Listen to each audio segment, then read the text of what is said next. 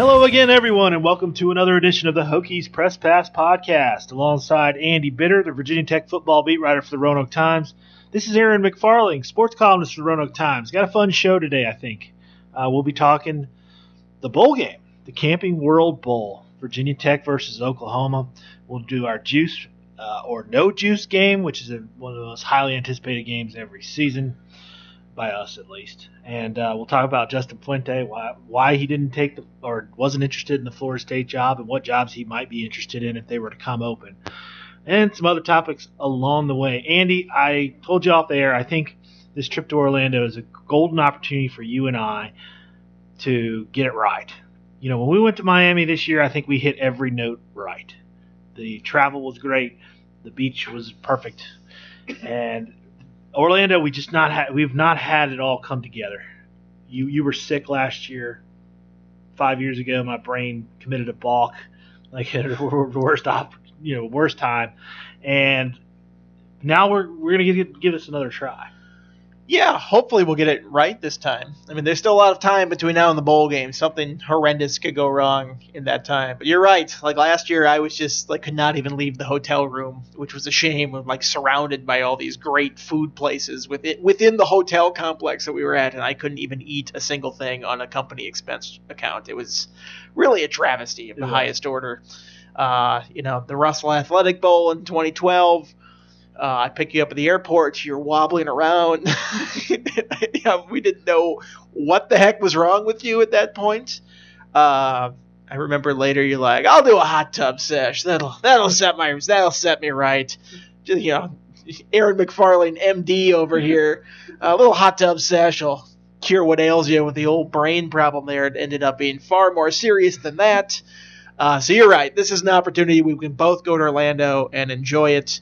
Uh, even though it might be a short trip because it's right around Christmas, and I would not like to not miss Christmas this year, so I don't think I'll get down there until after that. But uh, it'll be it'll be a good trip. I, I think this will be a fun bowl. Yeah, it's December twenty eighth, four thirty, right? That's the time. Five fifteen. Oh, 5.15. I'm already getting stuff wrong. on It's uh it's like a borderline bad deadline game because you think you have more time than you, you you actually do, and this will be like Oklahoma State throws it so much. This will be like a four hour game at least. So this is going to be tighter on deadline than it might seem. Yeah, uh, people are going to wake up in the morning expecting to see lots of quotes and stuff, and they might not get them. We'll, we'll have to see. Well, the last time we were there, we did. I remember going down. It was raining out at the game, and we go down to the post game press conference. It was one of the most awkward post game press conferences. Uh, I think it was Mike Barber who asked the question. It was the question that needed to be asked. Uh, he he put it in the most polite way possible. It was essentially, you know, Frank Beamer, are you going to fire all of your offensive coaches after this? Like, it had been in the works. It was already going to be a change that was going on, and then they go and they win a game 13 to 10 in the bowl game where they didn't even get 200 yards of total offense against Rutgers. It was one of the worst games I've ever witnessed.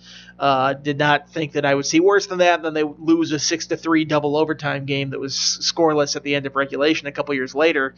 Uh, but that was such a weird post game press conference because like Stinespring comes in and we're asking him, are ba- essentially, are you going to get fired? Like it was it's just very weird. Kevin Sherman's there. There was a report that came out before the game that he had already accepted a job at Purdue or was going to go to Purdue.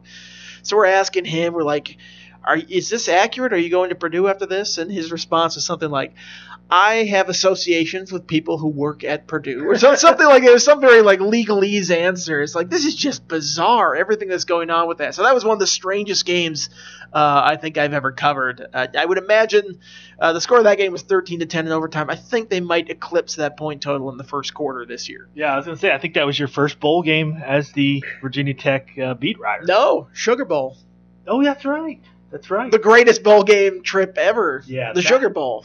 Uh, you know, I kind We need to get back to the Sugar Bowl. So make it happen, Hokies. Get in the college playoff or whatever you need to do. To, and that's really the only way it happens is if they make a national semifinal and the Sugar Bowl happens to be hosting that year. Because it's a lot. The Sugar Bowl otherwise is locked into the uh, Big 12 versus the SEC. Uh, so that's the only way it can happen. This year was a semifinal. They missed their shot. Clemson's going there, so it's going to be another four, three, four years before it's even a possibility. Do you remember how out of the blue that was? I mean, I guess we didn't break it down like we did the Miami thing last week. You know, where there's well, there's a one percent chance. You know, because I remember hearing that and being like, "Holy smokes! I never even thought that was possible." Well, that was back in the BCS days, and there's a little bit more give and take about you know the old bowl partnerships. No, Virginia Tech's been good to the Sugar Bowl. Now it's based on ranking and where that playoff committee puts them. So it's kind of taken out of the hands of that sort of backroom deal type thing. I feel like Virginia Tech got into that one and sort of has had no bowl luck since then. like remember the year where they they were going to go to Belk and then no Pitt can't go, so they had to take NC State and then Pitt goes to the Military Bowl and then Virginia Tech gets dropped down to Shreveport for that. It's like I feel like they've used up all their good luck, their karma that they had uh, coming back to bite them here for for getting into that Sugar Bowl that they probably didn't deserve to go to, but they also probably deserved to win because I think they they were a better team than Michigan uh, kind of got screwed over in that Danny Coale call uh, at the end of regulation there, or that was an overtime when he caught that. Uh, but yeah, it seems like ever since then their bowl luck has not quite been great until this year. Uh, they get actually a pretty good matchup with Oklahoma State. Yeah, this is a good matchup. Uh, Oklahoma State opens as a six and a half point favorite. Even more interesting is the over under, which is 63 anytime you see a, a Bud Foster, a, a, game that Bud Foster is involved with, with an over under of 63, I can't tell you how often that's happened. Maybe the Tulsa game, uh, Frank's last game, uh, as in the Independence Bowl, maybe. I mean, I can't think of many uh, instances. Maybe last year there might have been a game somewhere along the way where they were expected, maybe against Syracuse or something, where they were expected to run it up. I don't know. I, I think during that 2015 season where the defense wasn't great by the end of the year, a lot of injuries had given up some some yards in that season, or was it 2014? Would it, would it, a couple of those years, the defense was not that great by the end of the year. So I think there probably might have been some games where it was this high. It's kind of surprising to see a number that high when the defense has been this good. Yeah. I mean, this is the this is a defense that has the lowest completion percentage against in the country. Uh, it's giving up like 13 points something points per game. That's up there in the, the top five. I don't, I can't remember the exact figure off the top of my head. Uh, I know there's been injuries to it at the end of the season, but the fact that the number's that high, and you know Virginia Tech has struggled at the end of the year, uh, it would not have hit this number, I think, in any of its games it's played anytime recently. Uh, that that tells you how potent this Oklahoma State offense is, and how, what the kind of potential is for it to, to sort of be a shootout. Even though Oklahoma State has had some games this year uh, you know, they played Texas and they won it 13 to 10. It's like you see the 62-52 against Oklahoma and you go, "Oh, this is going to be way over that." And then they have this weird one out of nowhere at Texas that's a 13 to 10 game. So it's possible to keep this, this to a low-scoring game. It's going to be a very very difficult task and you have to play a certain way to do that. But it's happened to Oklahoma State this year. So I, I don't think it's the mortal lock of the century like some people say the over. You don't quite know how these games are going to turn out. Uh, sometimes these offenses go a month without playing; they kind of lose their rhythm. Uh, sometimes you see that where they're a lot more defensive minded than you would think in a bowl game. So uh, I don't know. I, I, think it'll be in, in a, a, really intriguing contrast of styles where you have this incredible passing offense, really wants to push the tempo with Oklahoma State. Uh, Virginia Tech, maybe last year in this game would have been even more entertaining because they had the potential to right. go up and down the field with them. I uh, don't think they have that this year, so I would imagine that's going to be a much more sort of try to ball control, defense, run the ball type approach from Virginia Tech. Yeah, do what you did against Virginia. You know, keep play keep away, uh, control the ball for 37 minutes, something like that. That might be a, a good recipe. Now, 35 to 28. If you looked at the line and the over under, that's 63 points. 35 28 Oklahoma State is pretty much what the ballpark uh, quote unquote prediction for for Vegas is. And we know that Vegas doesn't work that way, but still, uh, just for a discussion point. Uh, so people are saying it's a they, they think it's a mortal lock that it's going to go over. Is that what you were saying? I think that that's what I've seen. I, I think uh, what was it? Norm Wood tweeted the other day. He's like, if you're gonna bet your entire life savings. The the over is easy money on this one. I, I don't know if I necessarily agree with that. Uh, yeah, I mean, I, will I'll defer to you. You're the betting expert here. You're the one who bets on draws in European soccer leagues. So, I, I do I do like the way Bud's defense closed the season. That's for sure. I mean, there's a lot to like there. You have to wonder how this secondary. it- It's a secondary that's been very good, but it is prone to giving up big pass plays. Yeah. That's one thing where they have struggled with, even though they did pretty good against a Virginia team that had that capability. Uh, Terrell Edmunds out for the year. Uh, Mook Reynolds, who really knows? I mean, he was out with a you know quote unquote illness in the Virginia game. I think that's related to a concussion that he suffered at the end of the pit game. Uh, he sort of was dealing with like a hip injury, I think, before. Who knows what his status will be for the bowl game? So you're removing two starters on that defense. That all of a sudden you got some backups in there. I wonder what their capability will be, but you know they still have really good corners. Brandon Facyson and Greg Stroman, first team All ACC. Stroman was uh, Donis Alexander. I mean, they, they, they have the, the horses on defense to line up with these guys, but they have uh, put those guys in situations where they're going to be one on one, and sometimes you lose those matchups and they beat you for a big touchdown. So it- it's just fascinating. The, the whole chess match, X's and O's this game will be just fascinating. It will be, yeah. And I mean, the Hokies have a really good punter too. I mean, that helps. You know, he, he does a good job pinning the team. At least you make them earn their uh, touchdowns. You know, to make them go the distance, right? Well, this, I mean, this match, Oklahoma State is kind of like a souped up West Virginia. Okay. Like they they have a better quarterback than West Virginia. They have better receivers than West Virginia. They push the tempo a little bit more than West Virginia. And everybody saw how that season opener went, where Virginia Tech won, but it won by the skin of its teeth at the end of the game.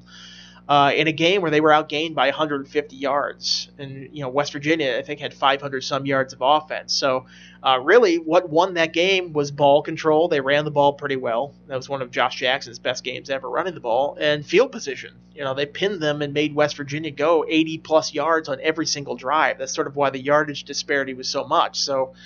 Uh, you know that was stretching this uh, defensive secondary to its its limit in that game. You know Terrell Edmunds went out late with uh, cramping. Uh, they had to bring in Di- Divine Deablo, who's now hurt and out for the year. So I mean they were already sort of stretched to the limit there, and they barely held on against West Virginia when they were playing well at the beginning of the season.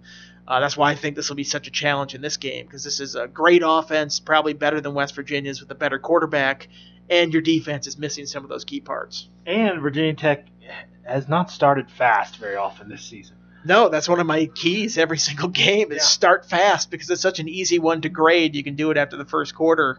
Uh, this is not a game where you, you fall behind 14 to nothing against uh, Oklahoma State and you, you come back. I mean, it's just it's a tough offense to come back against. I mean, you saw what they did against Pitt. Yeah. Uh, I forget what the score of that game was. I closed the browser here that had the scores on it, but um, it was like 42 to 7 or something like that at halftime. I think Mason Rudolph, the quarterback for Oklahoma State, played like two and a half quarters and threw for 500 some yards and six touchdowns. I mean, that's that's the capability of this offense, and that's what they're up against.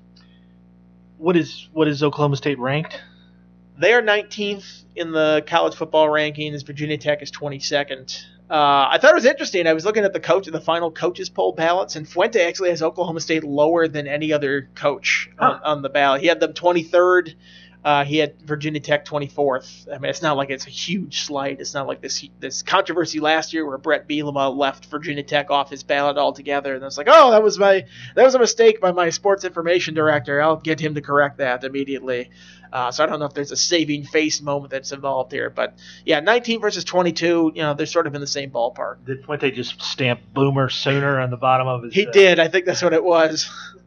Well, Fired a shotgun off and then uh, put his ballot in. Well, speaking of uh, you know Fuente and Oklahoma, I mean the, the, there are connections galore here between these two programs, right? Vance Vice has some connection. Give us give us some uh, a snapshot of all the, uh, the the connections these two programs have.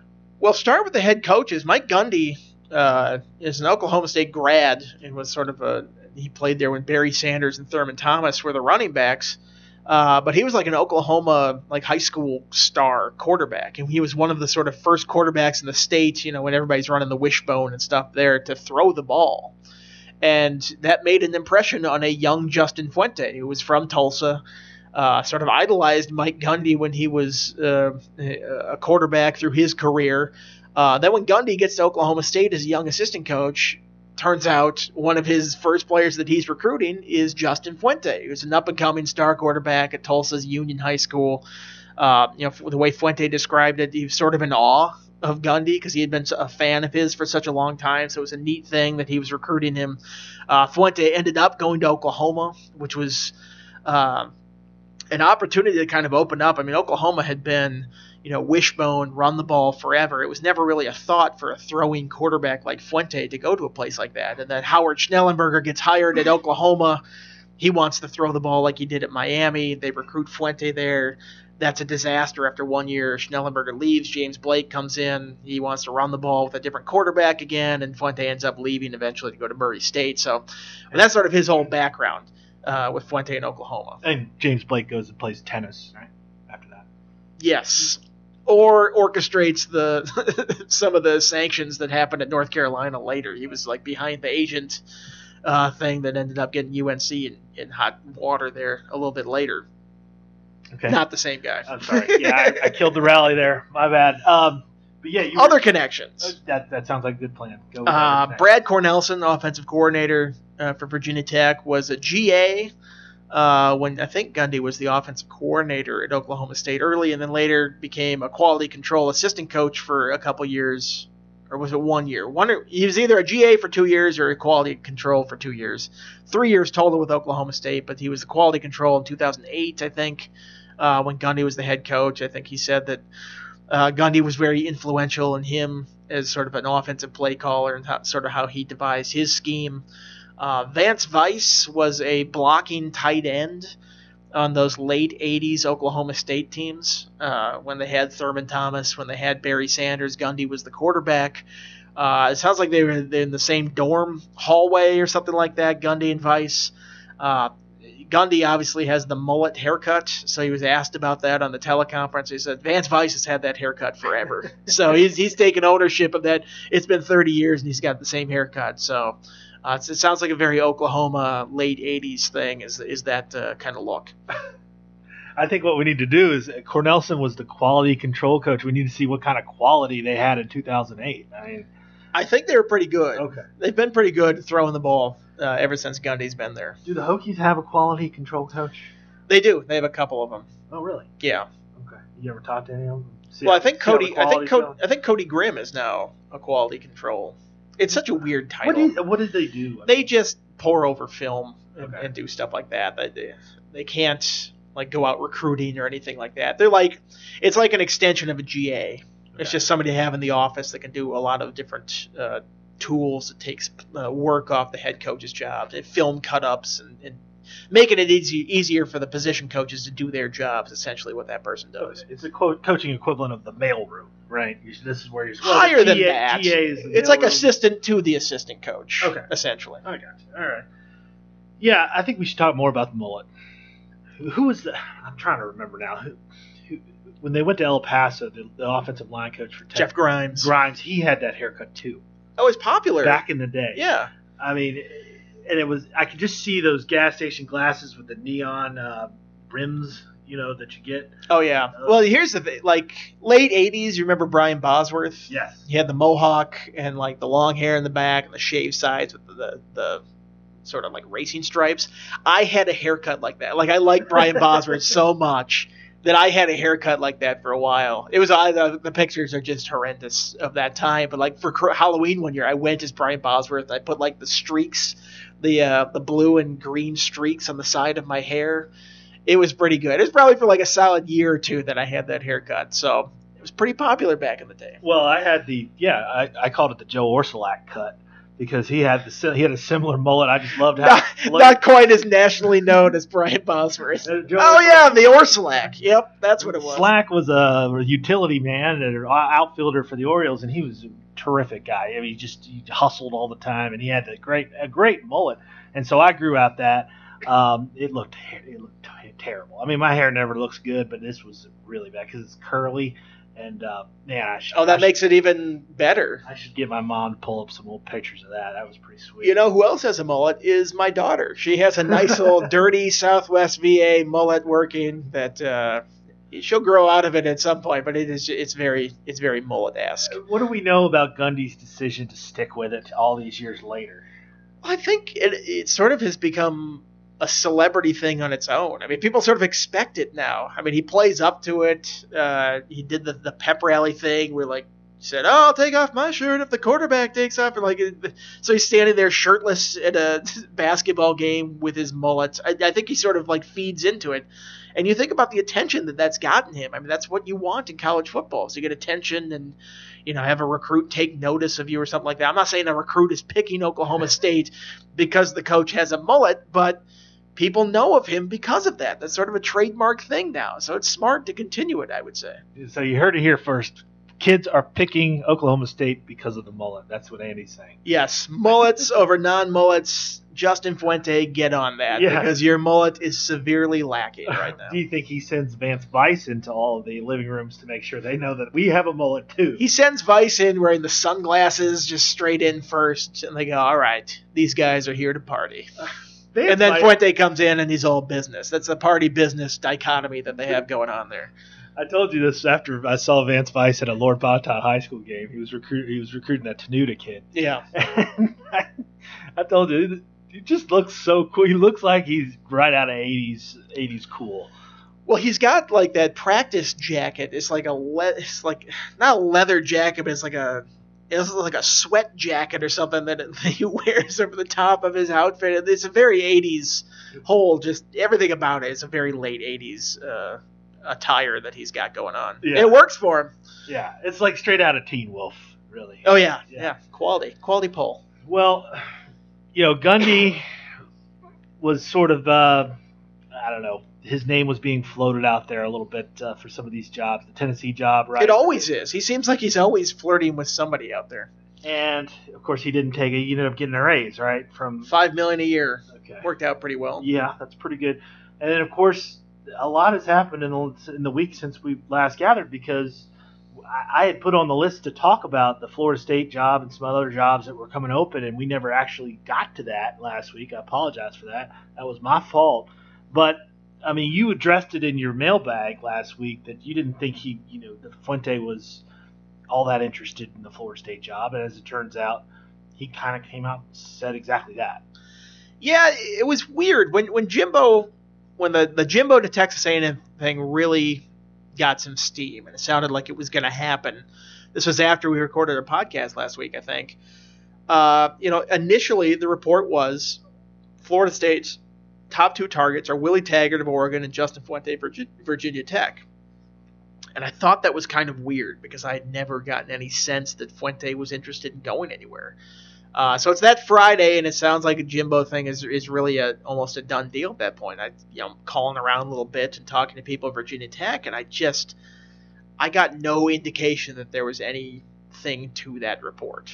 Like I, I just there was nothing coming from Fuente's side to suggest that the feeling was reciprocal. I can understand why Florida State would look at him. I mean, he's a youngish coach, 41, I believe. Uh, he's an offensive-minded coach, which is what these schools all look for. Uh, you know, relative to what he could be, get paid at a bigger school, he's underpaid by that sense. 3.25 million. Nobody would ever call that underpaid in the real world. In the college football world, I mean, Jimbo just signed for seven and a half million a year. I mean, th- there are obviously schools that can pay bigger money for this.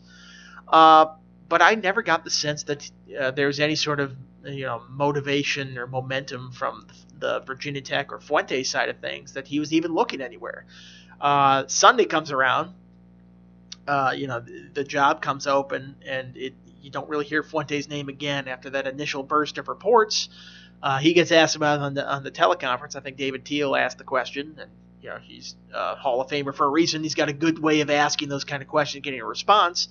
And Fuente's response was, "Anybody that's asked, I just haven't been interested. I just told him I've declined to talk to anybody. I'm happy where I am at Virginia Tech." And I think he sees that you know, it hasn't gone anywhere because I sort of nipped it in the bud before it gets started. Yeah. And you know that's sort of what I had gathered from talking to people that there's just not really uh, any interest on his side right now for leaving Virginia Tech. And then you know that has got to be music to Hokies fans' ears to hear that uh, because I I think know, Virginia Tech is a very very good football school, but uh, there are ones out there that have better resources, that have better access to big time recruits.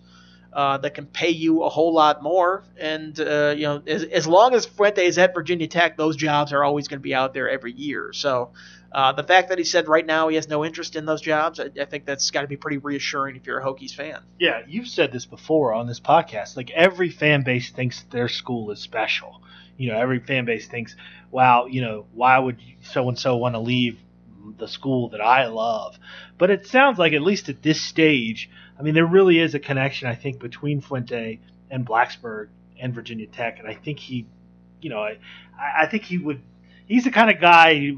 I think he would feel kind of dirty, or I think he would feel guilty. Maybe is is the better word uh, if he left this program after only two years after uh, making a commitment to Whit and all those things, and the commitment that Whit's made to him. Well, everybody preaches the same family, this is home type thing, some variation of right. that wherever they are. So I'm not going to be like, oh, he means it when he says it, because I've heard coaches say that and sound sincere, and then they bolt for the better opportunity when it comes there. So, coach, football coaches just say that stuff because they kind of have to say that to, you know create some loyalty from the fan base and get them all to buy into what they're selling here. Uh, you, you, look at the reasons why people leave for other jobs. Uh, money is one of them. I think so far, Whit Babcock has shown uh, that he will up the compensation. It was upped a little bit last year. I would imagine either this year or next year it will be upped a little bit more just to stay competitive with some of these jobs that will continue to come open. Uh, I think you look at it from a competitive situation. Can you win where you are? Uh, I don't think Fuente has you know bumped his head on the ceiling here at Virginia Tech. It's not like oh they, they're they're knocking on the door and they just can't get over the top because they can't get recruits or they can't uh, win a division or something like that. They can. I mean they they've proven they can win the division already. They they were right there with Clemson, which won the national championship a couple years ago. I, th- I think it, it hasn't been proven that oh Virginia Tech can't do that on the national scene quite yet. Uh, another reason would be friction with your athletic director. I mean, how often do you see it where a new athletic director comes in and doesn't quite see eye to eye with the coach? Uh, the coach wants to have more power in the situation or wants to get in a, in a different situation and start fresh. You don't see that at Virginia Tech. Whit Babcock was the, the AD that was in place who hired Fuente. I mean, Fuente was his guy. That was his signature hire, I would say, so far at Virginia Tech. Uh, so I don't see any problem there. I, I, see a great working relationship between those two. So uh, those are sort of the main reasons why a coach would go somewhere. The other reason is to go home, to go back to where you're from. And I think the fact that the Oklahoma job came open last year for a day, got filled by Lincoln Riley, uh, who is the youngest FBS coach, I think, that's out there 34, 35 years old, something like that it doesn't look like that one will be open for a long, long time. So, I mean, if there was a job that I could see him leaving for prematurely at Virginia Tech, it would have been Oklahoma because that would have been close to family. That would have been where he initially went to school. That would have been back home, family, friends. A lot of these coaches on the staff are from that area, but that seems to be filled for the foreseeable future. So you remove from that that from the equation. I wonder how many jobs are out there that he would seriously ever consider. Yeah, I'll throw another factor in too, and I, I think there, it was a little bit in play with the Jimbo situation as well as the money factor, which was what 75 million over 10 years? Guaranteed too. uh, yeah that's a big that's a big that's the number they might get the like year four or five of that they're like ah, we've made a huge mistake. What are, what are we doing here? But don't you also get the sense a little bit that jimbo felt like he wasn't appreciated? I mean he has a down year and people are you know he's arguing with fans in the stands and stuff. I mean maybe he felt like he wasn't getting the love he, he felt he deserved there. I think in a sense uh it was just a bizarre relationship from Florida State. Like Florida State gave him a lot, and every year it seemed like he's complaining about facilities. Oh, we need to upgrade this, and you know, like you look at the facilities, and you're like, those are great. Like, what are you complaining about here?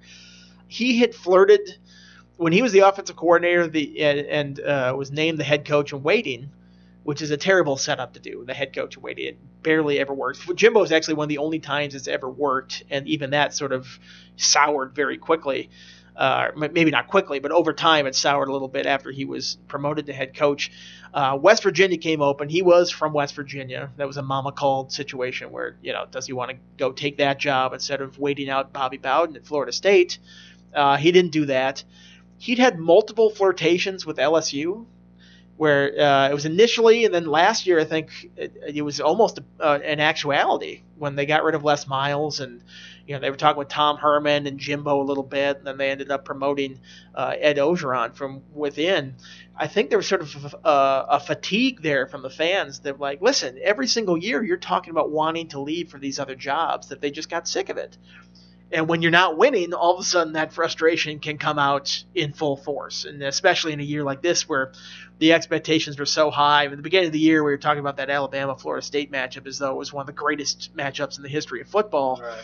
Uh, I know Deondre Francois got hurt in that game, but you don't just lose your quarterback and all of a sudden your team just turns to trash. Like it shouldn't be like that. You should have some sort of backup plan. Uh, they had no backup quarterback, but I think the problems extended far beyond that, with in terms of him being loyal to some uh, longtime assistant coaches that maybe weren't hacking it anymore. I think Virginia Tech fans can relate to that. Uh, you know, th- there was there's more of a culture problem there than if you lose your starting quarterback, your team falls apart and you go six and six on the season. Than, than what happens. I mean, you go up to, to Boston College and the team just absolutely quits and they get blown out whatever it was like 38 or 40 to 10 or whatever the score was like that i mean there were far more deeper problems than just slight fan discontentment with the you know the season going south this year You know what's interesting to me is the guy they hired, Taggart, at Oregon, right? He was only there for one year, and he had a similar situation where they were doing okay, and then they lost their quarterback, and they lost like three in a row to end the season. It's sort of some parallels to what this Florida State team went through this year. But uh, what do you think? What do you think of that Taggart hire? Is that, that a good hire in your mind? I think so. I mean, he's a Florida guy. I think he's called Florida State his dream job before. He's a really good recruiter. He's a really good offensive mind. It just seems to fit everything that Florida State wanted in a head coach. And it sounds like a guy that really, really wants to be there. Where with Jimbo, I think, yeah, he was glad to be there. We, he was always sort of enamored by the SEC uh, for some reason. I'm not quite sure why. Going to Texas A&M, he's probably the fourth best team in that division, if that. Uh, you, you, got Alabama, Auburn, LSU, obviously ahead of them. Uh, I think historically, you know, we'll see if Arkansas can figure things out there. Mississippi State's been pretty good lately. Ole Miss has been hammered lately, but you know, that's a program that has been to, you know, BCS level games in recent years as well. So he certainly has has put himself right in the mix of that whole thing. But we'll see how he does at a school that you know maybe is thinks a little bit more highly of itself as a football school than it actually the results on the field have been. Well, I, I read somewhere, and I, I, should give credit to it, but I, I, don't remember who wrote it. But somebody wrote that the the worst thing Alabama did all year was injuring uh, Francois. I mean, you know, to their own to their own uh, uh, resume. You oh, know, absolutely. Because you know yeah. Francois being out, they they ended up losing games and and looking terrible. And that win on opening day was was supposed to be their signature win, and it turned out to be you know, uh, just another win. You know, but let's talk about. As it turned out, it did not hurt them. No, in the end. It didn't. But that was that was a, a line that I saw out there. You know, when there was discussion whether it should be Alabama or Ohio State to get in. I, I predicted last week. Of course, I was wrong about Auburn winning that game. I thought they'd win, but I thought Alabama would sneak into the to the four. Uh, they did. What do you think of uh, Alabama getting in? I have no problem with it. I, I think whoever got in as number the number four team was going to get in with a somewhat flimsy argument for why they should have been chosen. I think the top three were obvious. Number four is going to be whoever got in. You could you know rip their resume apart. Uh, I thought personally Ohio State would get in based on what the committee had talked about. Uh, you know they they they prioritize quality wins, which Ohio State had far more of than Alabama. You could you could argue that the three best wins that Ohio State were better than the best win that Alabama had all year. Uh, they prioritize a conference championship, which Ohio State had and Alabama did not. Uh, the the we, last week before the the uh, final pairings came out, the Kirby Hocutt, the spokesman for the committee, comes out and says five through eight are so they're they're immediately close, really close, really close together. Not much separating those teams. Uh, then Ohio State goes out and wins a conference championship against the number four team in the country, Wisconsin. Alabama sits at home, and all of a sudden, Alabama is unequivocally better in the, the committee's terms than Ohio State was. I just don't. They're talking on both sides of their mouth. So the problem I have is how the committee framed it going into it and how they said it turned out. I have no problem with Alabama getting in. I think Ohio State, if it had gotten in, would have been a really fluky team to put in that fourth spot. I think it would have been a, a lame matchup. I think Clemson would have run them off the field, but uh, Alabama kind of got in because it's Alabama this year. I don't think any other team with a resume that Alabama had. I mean, Wisconsin kind of has the same resume that Alabama has. It doesn't have the Alabama name behind it. Uh, and I think that's the part that kind of rubs me the wrong way in this. Throw throw out resume though, but just go with talent. I mean, isn't Alabama? I mean, they're favored in this game against the number one team in the land. Well, they're always going to be favored. I guess Alabama always gets the betting public on its side because it's Alabama. But I mean, are you, are you if you're just going to base it off talent and like how well they recruit and the kind of players they bring, in, bring into the program, what's the point of playing the games then? What's the point of the actual results on top of that? I'll, I'll say this. I ended up putting Alabama fifth on my ballot, uh, followed by Wisconsin, Al- uh, Auburn seventh. But I'm sitting there thinking Auburn just blew out Alabama the previous week. Like it was not a close game. I know it was like 12 points or something like that. Auburn really should have won it by more. They they dominated that game more than the score suggested. Auburn's other two losses, uh, you know, they had three losses on the year. They lost LSU a game they gave away at the end of the year, but their other two losses were to Clemson, a team that's number one and in the playoffs, and Georgia, a team that's number three in the playoffs and they have a head-to-head against against Alabama. Like just because Auburn has three losses, that has to be below a team they just sort of manhandled. I mean, Alabama didn't play uh, Clemson; they might have lost that game earlier this year. Alabama did not play Georgia; they might have lost that game this year. What we have to downgrade Auburn because they're they were clearly better team on the field than Alabama just a week ago, but they have three losses, so they have to be be below this Alabama team that didn't play as tough as a schedule. I, that part just kind of I don't know. You, you, kind of tie yourself in knots with some of these poll you thinking. Don't, you don't want to see Auburn play. No, right I, I don't. A, uh, no, I the way they lost that game. I wouldn't. I'm just saying the argument is like, why? Why does Alabama have to be ahead of Auburn? Why? Why does it? Auburn was the better team in a game that they played on an actual football field. Like I just that part to me is just sort of like mind bending. Like I don't know why you're rewarding an Alabama team for sitting at home.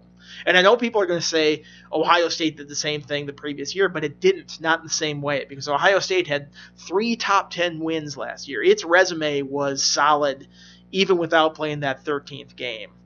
Uh, you know, a week ago this year, uh, Auburn is clearly the better team than Alabama in the in the standings. Auburn was second, I think, in the in the college football rankings. Alabama third, third, and Auburn or Alabama was fifth, fifth or sixth, something like that. Yeah, yeah. Auburn plays an extra game that Alabama didn't even qualify for and loses, and all of a sudden Auburn drops to two spots behind them. And like it just that doesn't make sense to me a lot that you get punished for making your championship game and losing in your championship game as opposed to sitting at home like that. I think the playoffs have been awesome. I've enjoyed them thoroughly. I wonder if we do eventually reach a point where there's fatigue and seeing. I mean, this is the third straight year we'll we'll have seen a Clemson Alabama, and and that's you know they look they've earned it. Uh, our discussion just a second ago, notwithstanding, uh, you know they've earned the right to be there. But uh, do you think people are are going to be clamoring for like look we need to see eight teams because we need to see more teams uh, get involved with this? Uh, maybe. I, I originally wanted eight teams. I don't really want eight teams. I don't. I kind of like the four. I like the controversy that comes with it. I mean, if you, if you bring eight teams, then you're just pushing the controversy further down the line. I mean, like I already had a problem if Ohio State would have made it this year. I have a problem with Alabama making it this year. You're telling me in an 18 playoff, both of those teams are definitely in. Well, let, let, and then you're talking about like, uh, should Penn State get in at 10 and two as a non-champion? Like, uh, like why why should those teams be considered uh, for a national championship? It seems like you're just you know, kicking the can down the line, like, oh, now, now the debate's going to be between the eight, nine teams, and these teams shouldn't be competing for a national championship, honestly. Well, let's set aside whether or not they'd be worthy to compete for a national championship. Just, I mean, would it be fun at all to see one versus eight? I mean, would it be would it be fun to see a Penn State team have a chance, even if they weren't going to win the whole thing to knock off Alabama. Would that be interesting? Do you think? This is the only way it would be interesting. I think Dan Wetzel put this uh, plan out there that you would eliminate the conference championship games, and that weekend would be the national quarterfinals. That's where you would take the eight teams. The conferences would have to decide their national their uh, conference champion just based on a round robin type play, which would mean probably eliminating divisions. Uh, somehow coming to that, I, I, think you'd have to go nine games that way just to have more of a you know uh, data points to be able to figure out who the champion is. Uh, I think if you did that way, and then the weekend that normally would be the conference championships, that would be the quarterfinals, the national quarterfinals with eight teams playing with each other. You could then do the losers of those games would still go to bowl games, and the winners would advance to the final four. I think that's a way to do it, but uh, given how much attention there is to like player safety and stuff like that, adding extra games to a week, how you would fit an extra layer of playoff games around the holidays and uh, you know exams that schools have and things like that. These are still you know ostensibly student athletes in this whole thing. Uh, how to ha- you know parse the, the, the, class load with the football load that you'd be adding on this. I think it's very difficult to, to sell it as just add another layer to the or another round to the playoffs as it is with the conference championships where they are right now. Yeah. Which of those national semifinals is more appealing to you? Georgia, Oklahoma. Is it? Yeah. I think that one's really, really interesting to see. Baker Mayfield in that offense against Oklahoma and that or uh, Baker Mayfield in that Oklahoma offense against Georgia's defense. I think that'll be. And honestly, I think Clemson's going to beat Alabama pretty soundly. Do you? I don't think Alabama's that good this year. I don't. I know they were banged up at the end of the Yeah, year. they They might get some of those guys back. I just, I don't know. I don't think they're quite the same team they've been in the past defensively. That's what. That's why that that game's more interesting to me, the Clemson Alabama game, just because I want to see if. Because there's a possibility you're, you could be right, and if if you're right, then the the national uproar will be hilarious. Uh, I'm, I'm all for national uproars. I don't like. I don't feel sorry for Ohio State in this whole deal, so No, I'm okay no. with them not getting in. But yeah, I wish it was somebody other than Alabama just to have some fresh blood in there. Sure. All right, let's play Juice or No Juice, shall we? America's favorite game: Fastest growing game in the nation. Just make that claim. juice or no juice. All right, you we have- didn't steal that from Deal or No Deal. Please do not sue us.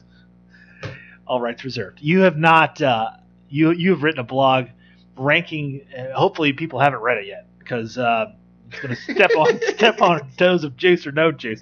There's But- a juice no juice line Check- in that watchability rankings. Check it out after um, you listen to this.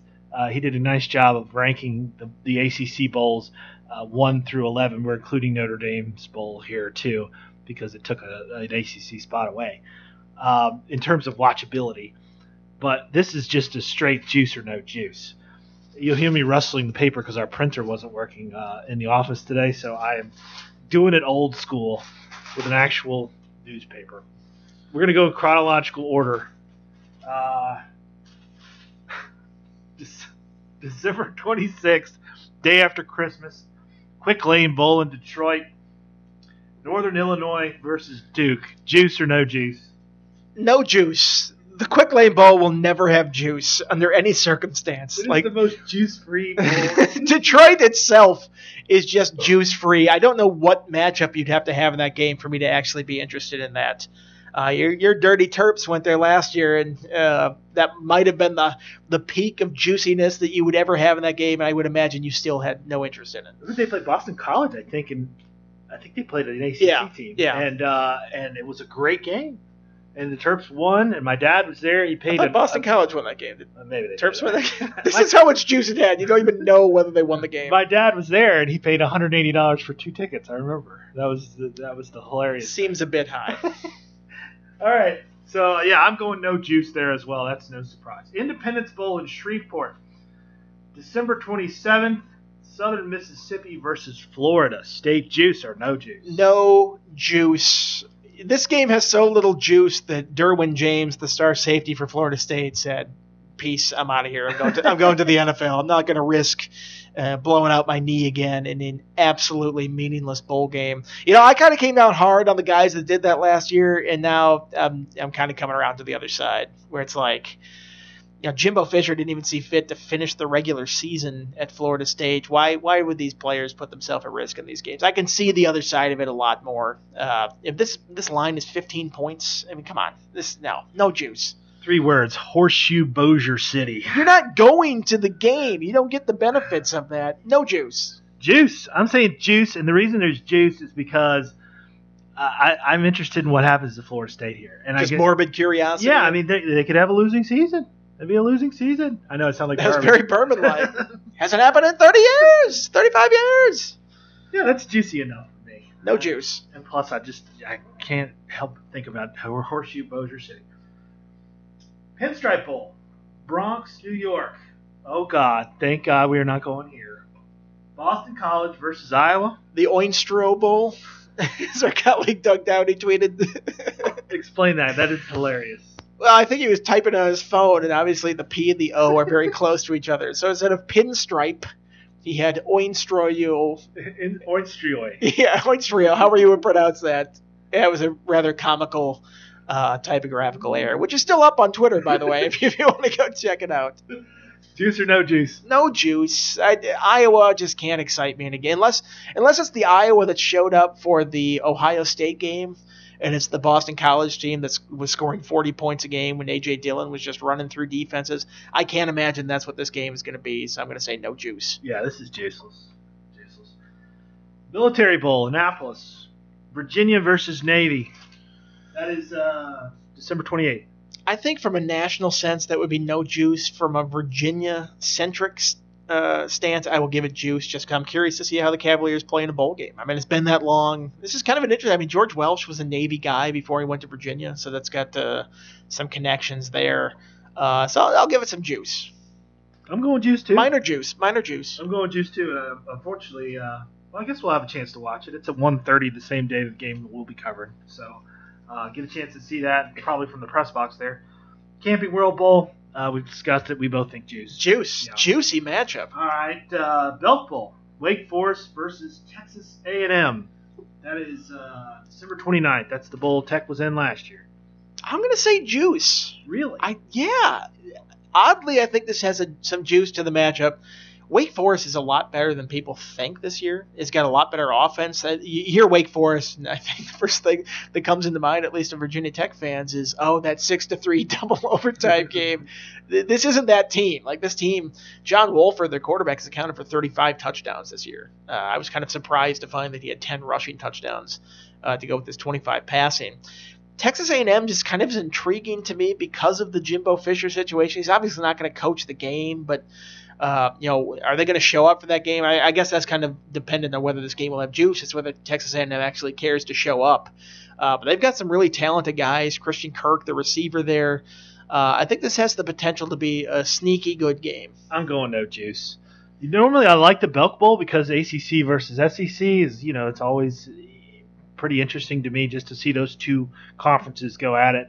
Texas A&M has always been dry to me. Even, I mean, I guess the Johnny Manziel years notwithstanding, but You haven't been a fan of the the swag copter Kevin Kevin Sumlin there the last couple of years? No. Really? Wow. No, my wife attended, spent one year at Texas A&M before Okay. transferring to Maryland, uh, so she knows all the traditions, the bonfires, and the you know the, the reveille and all that stuff. And I had to hear about all that crap uh, early in our relationship, and now she doesn't care about Texas A&M anymore. But um, I've always and then when, then when I went to go, I went to Texas A&M to cover the Hokies game there, and I had heard about how Kyle Field was this amazing place. It was lame. They were, you know, they were doing these chants, and it was like, you know they've like completely rebuilt the whole place. I think They have so much money there. They have more money than any school in the country, and they spend it like it. It's Yeah. It's kind of you kind of have to impri- admire it from afar. And go, wow, you're really going for it there. I guess I guess. sneaky juice in this game. No juice. All right, Sun Bowl. One of my favorite locales, El Paso, Texas. NC State versus Arizona State. Juice or no juice? I'm gonna say no juice on this one. I, Arizona State just does not excite me, except for the off chance that Herm Edwards, the new coach there, gives an interview in some capacity because he's so crazy. He's so crazy. Did you see him the other day? Somebody it's like, ah, Devil's Digest. I just went, he's like, whoa, Devils. I'm a Christian man now. I'm a Christian man. It's like, the team you're coaching is called the Sun Devils. Did nobody tell you that before you took this job? That, that, that hire could be one of the most either brilliant hires in how the future of college football will go with a GM type like figure overlooking the program or it could be one of the most spectacular failures of any hire in recent memory. And I think I'm going to lean towards the latter because I I question hiring a guy that hasn't coached in college football since like 1988, whether he'll understand what to do in terms of recruiting and you know, be at his best in that capacity. Uh, but I mean, I, Todd Graham's swan song is essentially what this game is, and you know I think NC State's a much better team. I, am going to say no juice. Yeah, I'm going to agree with you. No juice, and this is normally a bowl that I like. I mean, the ACC Pac-12 uh, matchup, but I also agree with your Herm Edwards take. I mean, I'm going to miss Jimbo for his talking. You know, and I don't know what, how Taggart is in terms of talking, but man, Herm Edwards having him at the uh, the ACC kickoff would have been. Oh, that'd be amazing. amazing. That would, yeah. yeah. that's. So I, I, will watch just in, in the hopes that uh, we do see him and listen to him a little bit. You play to win the game. The best part of that wasn't even that, that part. Is afterwards he goes, "Hello, hello." also, I, have you seen like Herm Edwards give those like rookie symposium things in the NFL? yeah. And he's like, "You need one of everything, one car." One piece of jewelry. You don't need the Mr. T starter set. It's like it's like the greatest. Like that's he's great in that function, and that's why I wonder if this will work because he's sort of that dynamic speaking personality like that. He connects with people like that. I just it just seems like such an odd fit going back to college like this that I, I just don't know if it's going to work. You know what he reminds me of is is a preacher. And, oh yeah, he's got and, that, and so does Jimbo. He's got that rhythm to it. Jimbo reminds me of a Southern preacher. J- Jimbo talks so fast that he's impossible to transcribe. There's some points where it's just like you, you know they have the ASAP Sports. He's just like I don't know. It's just like I have no idea what he just said there. it's like good luck ASAP Sports. You've earned your money on this one if you can accurately transcribe this. TaxSlayer Bowl. That's December 30th. That was one we were eyeing as a possible Hokie destination. Turns out Louisville is the one that goes. They will play Mississippi State. Juice or no juice? I'll say juice just because Lamar Jackson is there. I don't think this is going to be a good game. I mean, Mississippi State does not have its head coach. Dan Mullen's left. Todd Grantham, who was the former defensive coordinator at Louisville, has left as well. That would have been a great storyline, just kind of him going against his former team. Uh, Nick Fitzgerald has a gross uh, ankle injury in the season finale against Ole Miss. Uh, he was out, and then they ended up losing to a pretty bad Ole Miss team. Uh, I just think Louisville runs him in this game, honestly. I, mean, I'd watch that just because it'd be amazing to see Lamar Jackson one more time as a, a college quarterback. But uh, I just don't think the game will be very good. But I'll give it juice because of Jackson. You know, I have I wrote about Jackson before the season, and I haven't gotten to watch very much of him at all uh, just the way the schedule's shaken out. He's been like the quietest Heisman finalist you'll ever get because yeah. he hasn't quite done the spectacular, like singular spectacular plays like he did last year where he jumped a Syracuse guy and it was all brand new to everybody. This year it's just kind of old hat and it's like, oh, he just kind of casually put up 5,000 yards and 40 some touchdowns again. It's like, that's amazing. You should be amazed by that. I think it might get a little annoying if you're watching the game and that's all they're talking about is, is Lamar Jackson. And probably because that's all they have to talk about juice wise. I'm gonna go Juice only because I want to see. I haven't seen enough Jackson, and I do like watching him play. All right, Juice enough. Orange Bowl, Miami Gardens, Florida, Wisconsin versus Miami. Juice or no juice? I'm gonna say juice. I'm a Wisconsin graduate. I think this is a great, uh, like, the best contrast of style versus substance as you will get out there. Uh, you know, Wisconsin is so boring and run the ball defense, plain uniforms. Everybody drinks or eats cheese, very wholesome. Milk, Wisconsin, also beer, lots of beer. And then Miami's the flashy swag, turnover chain, everything about South Beach. It's a great, just like contrast of the two programs. I think it's got juice. Wisconsin is six and a half point favorite there. Yeah, I think Wisconsin's going to beat him bad. Yeah. I think with all the injuries Miami has, and I think uh, I think Wisconsin's a very good team still. Like they, they, you know, they struggled athletically against Ohio State in that game, but they were right there at the end. And honestly, they kind of got screwed on a, a non-pass interference call in that last drive. They got hit with a holding call. There's an obvious pass interference call down the field that they didn't call that would have been offsetting. Instead, they get backed up in the first and 20, and that's not Wisconsin's forte necessarily. Is first and 20. Uh, I'm not saying they would have won the game. I'm just saying that that was a very bizarre no call in a, a, pretty big situation. Well, I mean, Wisconsin putting in a decent performance hurt Ohio State in the end because I, I, really think they needed to blow them out. I mean, oh yeah, yeah, they they ruined the chances for yeah. Ohio State there. All right, Citrus Bowl, Orlando, Notre Dame versus LSU. Juice or no juice? I will watch this I'm gonna say no juice. I don't. This matchup for some reason just doesn't excite me. I don't know what it is. I, th- I think they're just kind of two boring teams in how they play. It's very run the ball, play defense, smash mouth football, and you know that might excite a lot of people out there. And these are two name brand programs, so I will watch because it's Notre Dame against LSU. But it's just the the matchup just kind of does not excite me. I don't know. I'm gonna say slight no juice. Juice. I like slam. You know, slamming heads and you know running the Football. ball. Yeah, yeah. Uh, I didn't tell you whether I have juice or no juice for the uh, Orange Bowl. I'm gonna go juice there. Good. Juice. Literal juice from the Orange Bowl. And finally, Sugar Bowl. Clemson versus Alabama. Boring. Who? Yes, this is obviously Snooze. juice. Yes, Snooze. obviously juice. Even if it's, even if I think Clemson will win this game, uh, somewhat comfortably, which may sound stupid. I mean, they're not even favored in this game. I don't know why I feel so strongly about this, but I think people will tune in if Alabama's losing just to watch Alabama lose, because they like to watch. You know, Nick Saban kind of squirm on the sideline because it happens so rarely. So obviously, juice in this game. We have, we talked about it's funny. I was trying to figure out when the podcast started. I think we're approaching like a four or five year anniversary. We were talking about all the production advances we've made over the years and how bad it was at the beginning. But then here I am rustling a newspaper into the microphone. I, mean, I guess we're not that far. Rustling the newspaper into the shared microphone that we use on our podcast. Still, maybe not the most technologically savvy podcast around. Okay, we like to leave on a prediction. Uh, there's nothing really to predict necessarily, but we're going to try anyway. Andy, who's going to be the next coach at Tennessee? Les Miles. Seriously? I don't know if it's going to happen, but the way this whole thing has has played out, they kind of deserve to end up with uh, an old coach who was, you know, essentially fired or pushed out at LSU because he didn't keep up with the modern times. I mean, they they had a backstabbing AD, former coach in, in Phil Fulmer, who was backstabbing the, the present AD. That AD gets fired. Now Fulmer gets what he wants. He gets to be the AD.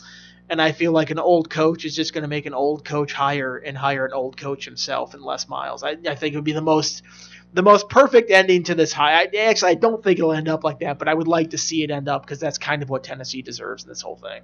Okay, my prediction: Toronto FC two, Seattle Sounders one in MLS Cup on Saturday. I've angered some of the soccer fans by saying that nobody cares about soccer. Obviously, people care about soccer. Uh, I do not care about soccer. And when I say nobody cares, I'm speaking just for myself in this situation Well, because be- I'm very narcissistic about it that way. You should be happy. That was the only mention we're going to make on of soccer today. That should just about do it. We'll get together next week and talk about all the news that happens between now and then. We'll also maybe We'll do a bowl guide. I yeah think. yeah. I'm to do an entire guide this year instead of uh, Do it. Do it all the way. I want to hear every prediction for every game and reasons for these predictions. Do you want to do it all in one, or do you want to split it up in, into a couple of different weeks? Well, I mean, I don't know how much there will be to talk about Hokies wise next week. Okay. And we got some interviews this week, so maybe something will come out then. I don't know. I feel like a lot of the news that was going to happen came out this week. Uh, I don't know. We'll, we'll play by ear. we'll figure. always happens. We always we always plan this by the seat of our pants five minutes before we start. So uh, we'll probably do that again next week. Well, whatever we do, I'm sure we'll have some fun. So uh, be sure to check out all of Andy's coverage online at roanoke.com. For Andy Bitter, this is Darren McFarling. We will see you next week.